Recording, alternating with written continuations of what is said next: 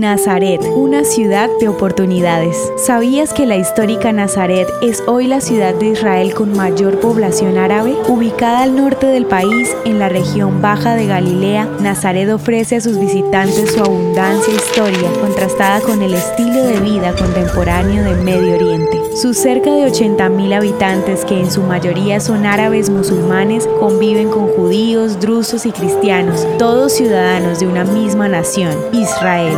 Sus sitios culturales, históricos y arqueológicos recuerdan la vida en los tiempos de Jesús, con sus negocios tradicionales, antiguos molinos, tiendas de especias, fábricas de cerámica y casas típicas, como evidencia de la vida en la Nazaret del pasado. La ciudad muestra su moderna transformación.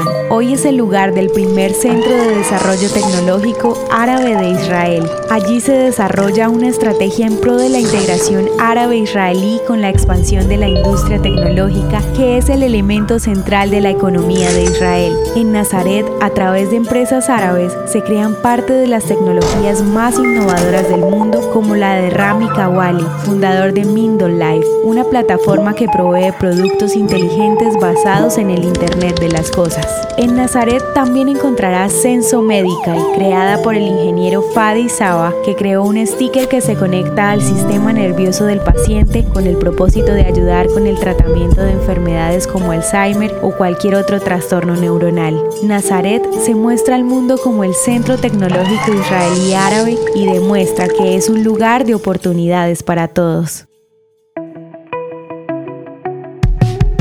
Esto es Audio Historias de Israel. Si quieres apoyarnos, recuerda que puedes compartir, guardar o comentar. Estaremos agradecidos de que nos ayudes a correr la voz. El contenido original de Audio Historias de Israel fue provisto y realizado por Philos Project.